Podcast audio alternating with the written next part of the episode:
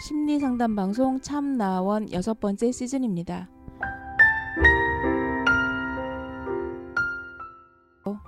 참나원이 뭔가요? 리얼 심리 상담 방송입니다. 어떤 사람이 상담하러 오나요? 이 방송을 듣는 누구나 올 수 있습니다. 개인, 가족, 커플, 친구끼리도 가능합니다. 어떻게 참가하나요?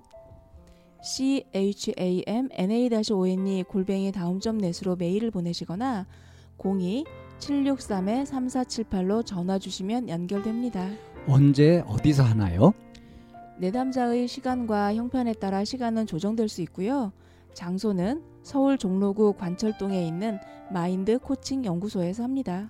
참나원의 비전은 뭔가요? 참나원은 여러분과 함께 하면서 당신은 혼자가 아닙니다 하는 소식을 전하는 것이지요. 그래서 열린 마음으로 서로 연대하고 밝은 세상을 만들어가는데 기여하고 싶습니다. 참나원과 마인드 코칭 연구소 소식을 알려면 어디를 찾아보면 될까요? 네이버에 참나원 곱하기 마인드 코칭 연구소 카페에서 공개 방송 일정과 마인드 코칭 연구소 프로그램에 대한 자세한 안내를 볼 수 있습니다. 참나원을 만드는 마인드 코칭 연구소 프로그램을 소개합니다. 대화법 교실은 뭔가요? 쌍방통행을 공부하고 익히는 프로그램입니다. 어떻게 진행되죠? 대화법 안내 강의를 하고 사례 위주의 대화 실습을 통해 자연스러운 대화법을 익힌답니다.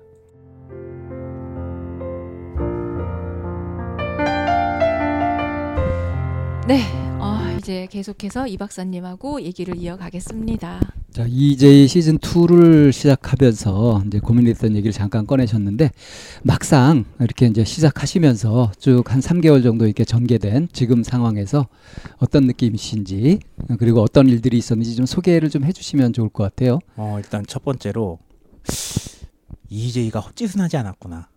음. 그러니까 1년 가까이 쉬었는데 순위도 안 떨어지고 순위가 예. 어, 저도 놀랐어요.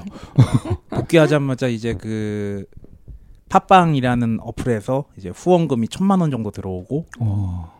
그 사람들이 굉장히 어, 많이. 바랬구나라는 생각이 들었어요. 그래서 아마 아, 참- 첫사랑 같은 거 아닌가 싶어요. 아, 첫사랑은 낙곰수죠. 아, 그럼 전 아, 첫사. 첫사랑은 낙곰수라고 그렇지. 생각해요. 네. 그래서 그렇네요. 많은 사람들이 뭐 음. 뭐 EJ 팀이 낙곰수에게 컴플렉스를 느끼고 있네. 컴플렉스가 아니라 저는 낙곰수 팬이었거든요. 네. 어, 저도 그래요. 뭐. 낙곰수 듣다가 맞아요. 아 저건 아닌데 싶은 얘기들도 가끔 하면서 서로 소통하면서 네. 근데 반론은 안 하면서 그러고 네네. 지내다가 제가 EJ를 한 거기 때문에 아 참 EJ가 받은 사랑이 굉장히 크구나라는 생각이 맞아요. 일단 들었고 음. 그리고 두 번째로 삼성은 역시 나쁜 놈들이구나. 그러니까 음. 제가 앞 에피소드에서 잠깐 말씀드렸지만 제가 끝까지 컴백을 주저했다 그랬잖아요. 네네. 음. 컴백할 수 있었던 원동력 중에 하나는 삼성이에요. 예. 원래 EJ 시즌 1에서도 삼성 언제 하냐 언제 하냐 막 그랬었잖아요. 그렇죠. 예. 이게 지금 문재인 대통령이 지금 잘 하고 있다고 저는 생각을 해요. 근데 참 현 정부에서 제가 다행인 것 중에 하나가 어 이건 아닌데 싶은데 답답할 때쯤엔 꼭 뭔가 정답을 주더라고요. 음. 다행히 네. 잘 해결을 하는 그런 시- 스타일로 뭐 가더라고요. 예를 들자면 뭐가 있을까요? 뭐 예를 들자면은 뭐 누구를 임명했는데 아 저 사람은 아닌 것 같은데 네 했는데 나중에 보면 그 사람이 아 괜찮은 사람이구나라는 음. 거라든지 아니면은 뭐뭐 다행이네. 평창 동계올림픽 같은 경우에도 안 될 아 이거 지금 안 될 텐데 했는데 딱 문재인 대통령 정권 바뀌고 이제 개최가 되니까 깔끔하게 잘하고 네. 뭐 외교 문제 같은 거는 뭐 최대 최대의 그렇죠. 약점인 예. 것처럼 됐었는데 예. 지금 최고의 강점이 돼 버린 거 아니에요? 그런 식으로 해가지고 좀 나름 기대가 돼요. 그래서 지금 현재 뭐 문제가 되고 있는 여러 가지 것들도 모종의 답은 줄 것 같다는 그런 믿음이 생겼어요. 반전. 예. 근데 그런 문재인 정부의 이런 것들을 보면서 결국에 사회가 정상적으로 돌아가는데 해악이 되는 그야말로 적폐 같은 것들이 무엇이 있을까를 보- 이렇게 보니까 음. 그 정점 중에 하나가 삼성이 아닌가 그런 생각이 들더라고요. 그래서 삼성을 잡아야겠다는 명분 하나만큼은 음. 굉장히 큰 원동력이 됐어요. 그러니까 삼성을 이렇게 하고 있잖아요. 하면서 그 많은 젊은 친구들이 취업을 삼성맨을 가장 원하잖아요. 영향을 줬을까요? 영향 안 줬을 것 같아요. 제가 볼 때. 그리고 솔직히 이제 하면서 약간 좀 제가 한계를 느끼는 거는 네. 지금까지 삼성의 민낯이 굉장히 많이 드러났는데 결국에 최종적으로 이제 징벌을 받지 않았잖아요. 네. 거의 뭐 비슷할 것이다라는 생각은 들어요. 삼성의 민낯을 아무리 보여줘도 결국에 그걸 못 넘지 않을까라는 그런 우려는 들어요. 근데 언젠가는 뭐 한 번쯤은 붕괴가 되겠죠. 근데 저는 삼성이 완전히 박살나가지고 삼성이 공중분해되는 걸 바라는 게 아니라 그냥 법대로 운영이 됐으면 좋겠어요. 네. 네. 법대로 운영되고 좀 뭐랄까 납득이 되는 회사로 좀 운영이 되길 바라는 것 뿐이고 근데 그게 바뀌려면은 삼성이 바뀌어야 되는 것도 있지만 사람들의 생각 자체가 바뀌어야 되는 것도 굉장히 크더라고요. 어떻게 바뀌어야 될까요? 네. 뭐 예를 들어서 모두 다 삼성맨이 되고 싶어 하는 예 것부터. 아까 이 얘기 네. 그러니까 돈에 집착하는 거 네. 그리고 안정적 직장에 집착하는 거 음. 그러니까 정작 자기가 추구하는 방향이 안정적인 삶 그런 것들 이어야 되는가 욕망, 욕망을 쫓는 거. 아, 전 욕망을 쫓는 건 되게 좋다고 보는데 그 욕망이 어떤 욕망인지는 한번 들여다봐야겠다는 생각이 음. 들더라고요. 어떤 젊은 친구 하나가 이제 그뭐 스카이 중에 하나를 나온 친구예요. 근데 취업을 하는 과정에서 삼성을 이제 지원을 한 거예요.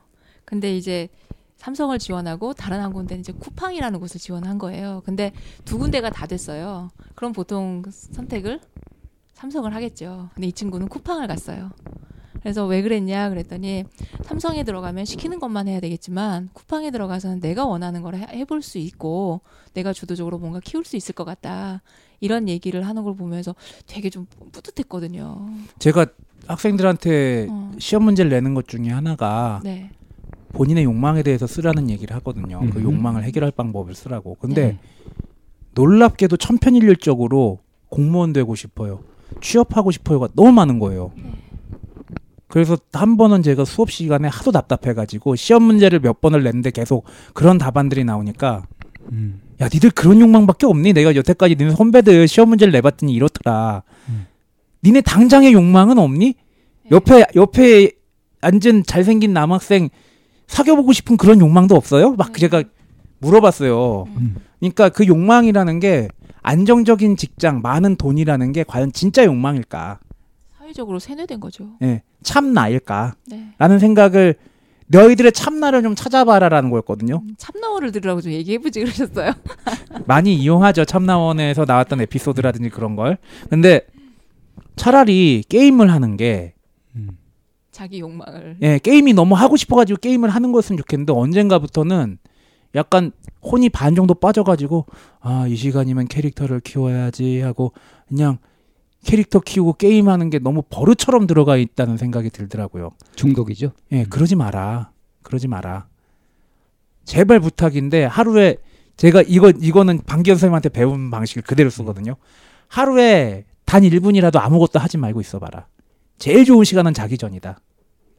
자기 전에 스마트폰도 엎어 놓고 불빛도 다 꺼 놓고 몸에서 눈에서 귀에서 코에서 느껴지는 그 감각들을 다 오감을 다 열어 놓고 한번 느껴다가 잠이 들어 봐라. 좀 쉬는 시간이 필요하다 니넨. 그렇게 얘기를 했거든요. 나도 그걸 하고 있다. 음.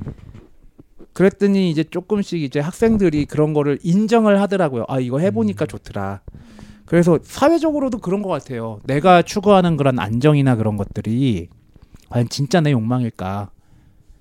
한 번쯤은 이제 직장에 다녀야 된다고 그러니까 다닌다고 하는 게 아닌가 그렇죠. 남들 다 이렇게 하는데 나만 안 하면 뒤처지는 거 아니냐 예. 뭐 이런. 때로는 좀 다른 욕심을 한번 내볼 시간?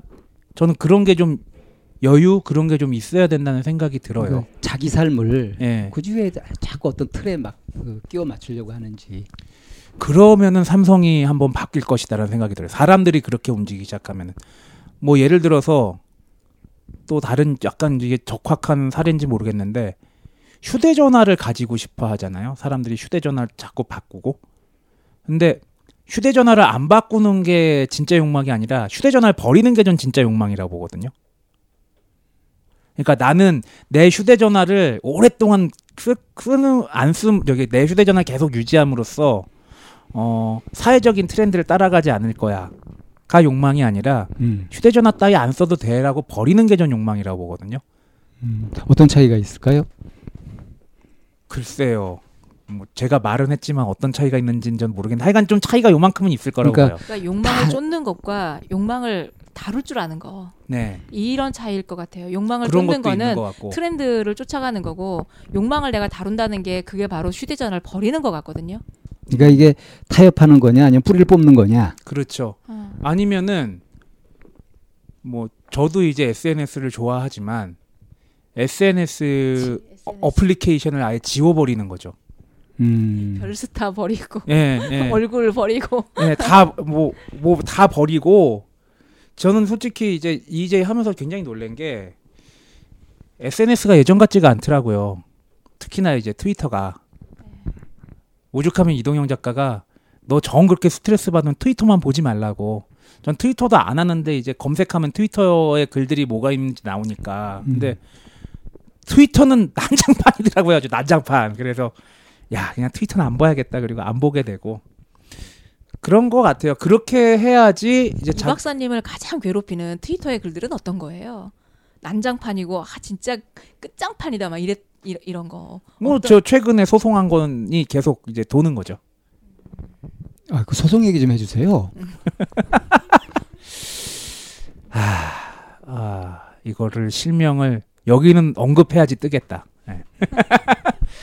아 까지 챙겨주신 이 박사님. 닭표간장이라는 팟캐스트가 있어요. 예. 네. 근데 그 닭표간장이라는 팟캐스트가 진행자가 몇 명인지 모르겠는데 그 중에 한 진행자가 음. 이제 제가 EJ에서 그 닭표간장 이외 다른 팟캐스트의 진행자가 이동영 작가에 대해서 비난했던 내용을 패러디를 해가지고 그대로 풍자를 해가지고 비꼬아서 얘기를 한 게 있었어요. 앞뒤 음. 맥락을 들어보면은 음. 이게 뭐였냐 하면은 이동영 작가한테 뭐 너는 기자도 아닌 주제에 뭐 글을 쓴다고 뭐 그런 식으로 음. 썼었나 봐요. 음. 제가 그 예전에 그 글을 봐가지고 아 이런 어이없는 꼰대를 만나 막 그런 생각을 했었거든요. 그래서 그 방송에서 만약에 그런 식이면은 너는 학교 어디 나왔냐? 내가 꼭 음. 이런 얘기까지 해야겠냐? 음. 그러니까 그 발언이 잘못됐다는 얘기를 하려고 그런 건데 음. 제가 졸지에 학력 비하를 한 사람이 돼버린 거예요. 지 서울대 나왔다고 그거 예, 가지고. 예. 어. 그래서 그 다표관장이라는 팟캐스트에서 그 어떤 진행자가 노빠라는 새끼가 무슨 뭐라고 그랬더라. 어, 뭐 학력 비하를 하고 앉아 있고 그 돼지 새끼가 막 그런 얘기를 막 욕을 한 거예요. 음. 근데 저는 원래 그 팟캐스트를 안 들었으니까 어 몰랐는데 그랬는데 주변 사람들이 하도 얘기를 하니까 음. 그리고 그게 트위터에 돈 거예요. 어. 뭐 이제 이 박사 그 개새끼 막 어쩌가면서 막뭐 음. 걔가 학력비하 발언을 했다더라. 그리고 거기에는 결국엔 제 SNS까지 와가지고 학력비하 발언하셨다는데 사실인가요? 막 그런 식으로 또 그러니까 그 진행자가 그 컴플렉스가 있긴 있었나 보네요. 모르겠어요. 뭐 저는 음. 그 컴플렉스까지 제가 헤아릴 필요는 없다고 생각해가지고 아니면 그걸 이용해 가지고 계속 공격하려고 하는 건지. 음. 그러니까 참 보고 싶은 대로 보는 거죠. 예. 아, 한한 한 번만 딱. 근데- 앞뒤 문맥 딱 빼버리면 정말 이상해지니까. 예. 음. 근데 사람들의 평가는 그런 식으로 해가지고 이제 우리가 반응을 보이면 그쪽이 순위가 올라갈 것이다. 실제로 순위가 많이 올라갔어요 그 팟캐스트가. 음, 음. 예. 그런 게 아니었냐라는 사람들의? 예, 예, 얘기가 있어요. 그래서 음. 그 듣다가 아 오케이 이거는 내가 소송을 걸어야겠다는 생각이 딱 들더라고요. 근데 음. 제가 EJ에서는 약간 오버해서 얘기했는데 이동영 작가가 딱 한 번 말렸어요. 음. 이제 EJ 방송에서는 야 이 새끼야 그러니까 내가 너 소송 걸지 말라 그랬지 그래 아네 미안해 막 그리고 그런 식으로 희화를 시켰는데 이동영 작가 딱 한 번 말렸어요. 음. 야 소송하지 마 그랬는데 적극적으로 말린 게 소송을 아닌데. 안 했으면 좋겠지만 정하고 싶으면 해. 음. 거의 이 워딩이 정확할 거예요. 그래서 음. 저는 그냥 했죠. 음. 왜냐하면은 이제 너무 화가 났거든요. 음. 이 내가 이런 소리까지 들어야 되는 생각이 들었거든요. 그래서 적절한 좀 징벌을 받아야겠다. 이거는 징계가 필요하다는 생각이 들었어요. 그래서 음 소송을 걸었죠. 음. 그리고 이제 SNS에 글을 올렸더니 그 사람이 저랑 친구도 아닌데 어떻게 봐가지고 진짜 댓글을 달고 뭐 야 소송 걸었대 막 그리고 네가 뭘 잘했는데 소송을 거냐 막 그런 식으로 이제 반응이 나오는데 음. 그 다음에 이후에 또 이제 그분은 이제 피고소인 자격으로 또 경찰서에 출두하시고 이제 음. 이제 법원으로 가고 아 법원이 아니라 검찰 쪽으로 넘어가고 음. 검찰에서 연락이 왔죠. 아, 저기 음, 조정을 한번 할 필요가 있겠느냐, 조정을 음, 하겠느냐. 합의. 를 위한 조정이죠, 조정이죠, 정확히 조정. 얘기하면. 그래서 음. 제가 웬간하면 조정에 응하거든요. 음. 근데 이거는 조정에 응하고 싶지가 않더라고요. 음. 조정에 응하지 않겠다 라고 음. 얘기했는데 어차피 합의를 위한 조정이잖아요. 음. 그러니까 난 합의 안 하겠다라고 얘기를 했죠. 근데 또 이제 그쪽 팟캐스트에서 내가 언제 합의하자 그랬냐. 조정 제안이 와가지고 조정을 하러 갈, 가는 것 뿐이다. 나는 그쪽에서 조정 제안 했다고 얘기한 적 없거든요. 음. 검찰에서 조정하자고 얘기, 조정하겠냐고 얘기가 온 거지. 난 그쪽이랑 협, 합의할 생각 없다고 얘기한 거지. 혹시 그쪽이 좀 이해력이 독해력이 떠- 떨어지는 거 아닌가? 떨어지는 말을 잘못 듣는 거 아, 아닌가? 확실한 거는, 음, 의도적으로 그런 게 아니라 자기가 욕을 한 건 인정하는데 자기는 죄가 없다고 얘기를 하더라고요. 그러니까 좀, 좀 치료를 받아야 되지 않나 싶어가지고 아, 저는 이 발언 한 적 없으니까. 이건 제 의견이에요. 제 예, 예, 의견. 예, 예. 어, 그렇고, 재밌는 게, 굉장히 유명한 변호사가 그쪽에서 변호를 하겠다라는 얘기가 나오더라고요. 음, 음. 저도 알고, 사적으로 술도 몇 번 마셨고, 저랑, 그런 변호사. 저는 굉장히 친하다고 생각을 했는데, 음. 어느 날 갑자기 그쪽의 변호사로 선임이 됐다는 연락을 제가 받았어요. 사실은 사실인 거예요? 예, 사실이더라고요. 음. 저희 변호사가 합의를, 확인을 했으니까. 어.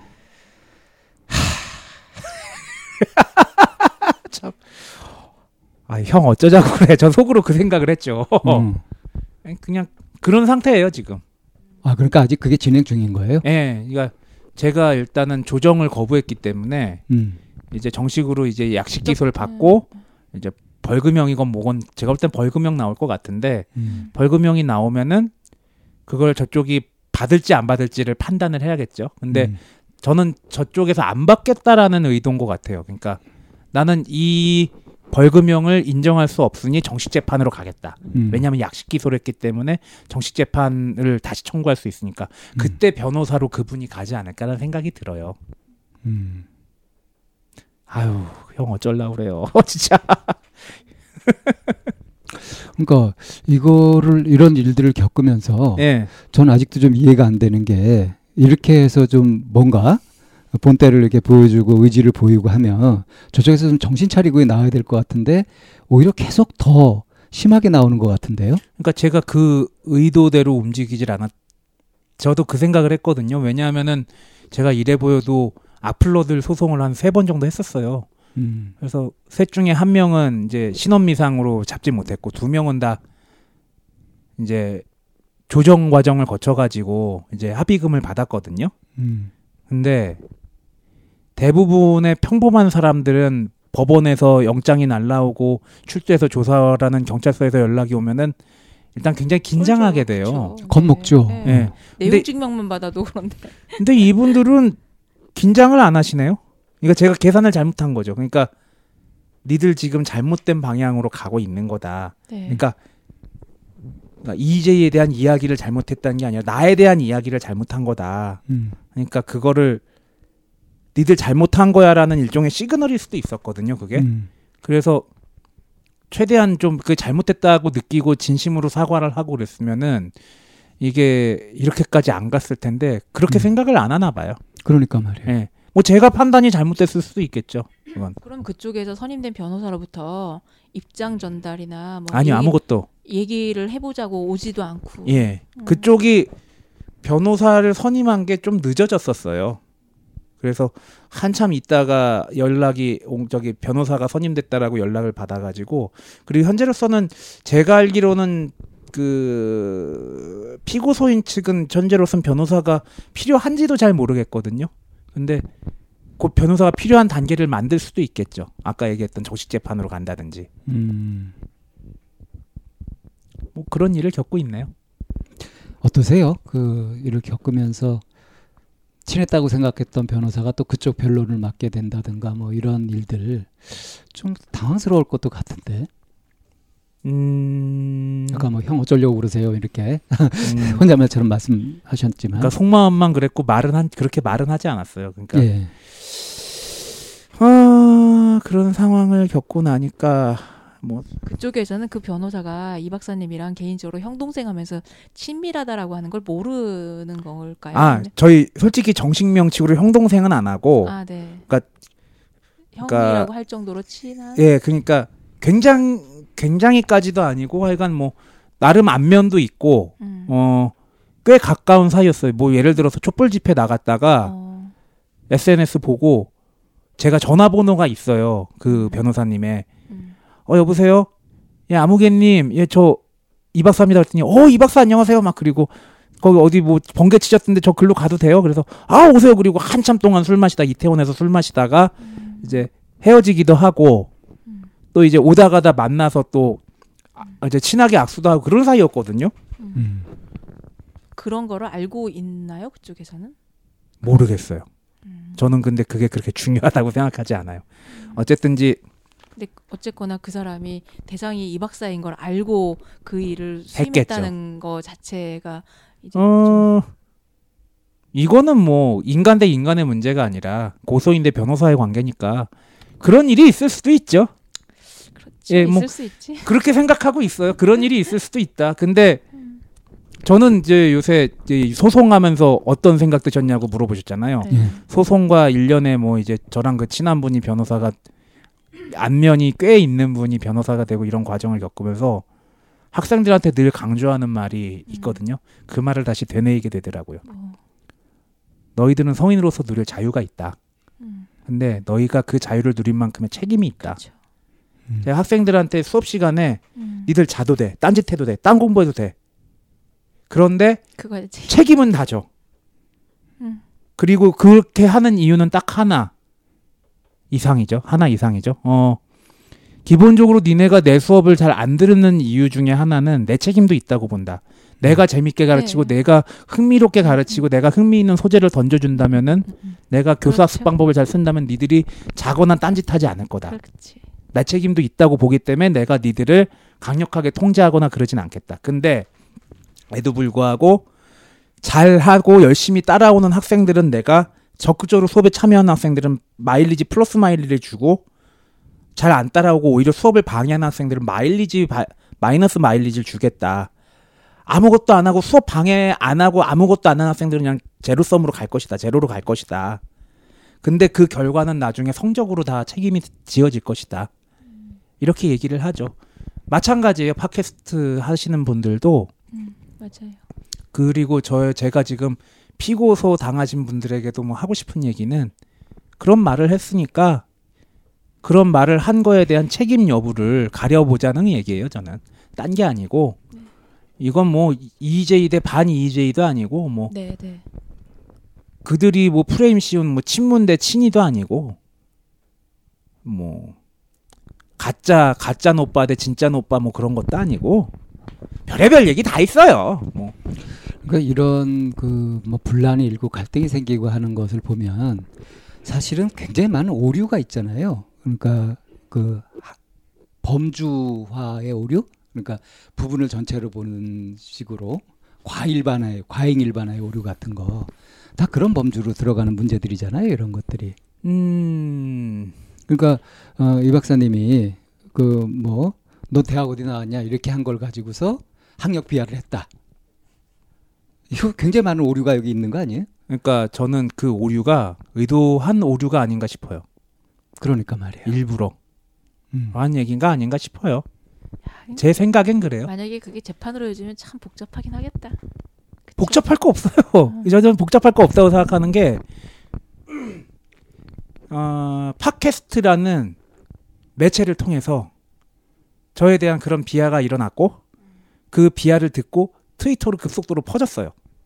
이건 다 팩트거든요. 여기에 네네. 대한 음, 책임만 아, 지면 된다고 봐요. 아, 아, 전 아. 딴 거를 물어보고 그 사람이 음. 그러니까 그 사람의 어떤 과잉 일반화의 오류라든지 뭐 네네네. 그런 여러 가지 일들을 했뜨는 거는 제가 뭐 어떻게 규정 짓고 싶지 않고 그러니까 그냥 그런 일로 다뤄지게 되면 복잡하겠다는 거지. 예 그거는 이제 근데 그런 심리상- 거는 안 따지죠.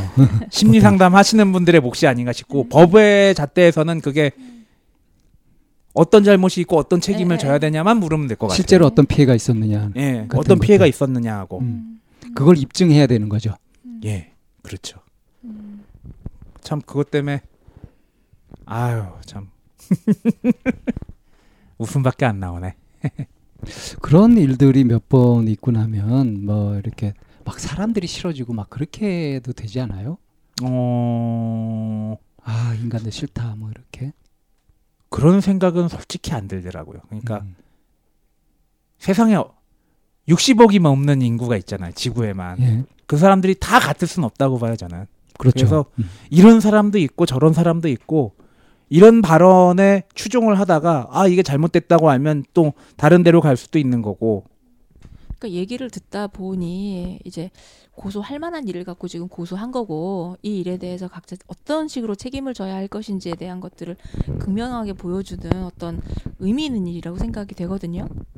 음, 그런 의미조차도 저는 그냥 저는 되게 단순하게 생각했어요. 네. 어 나에 대해서 욕을 했네.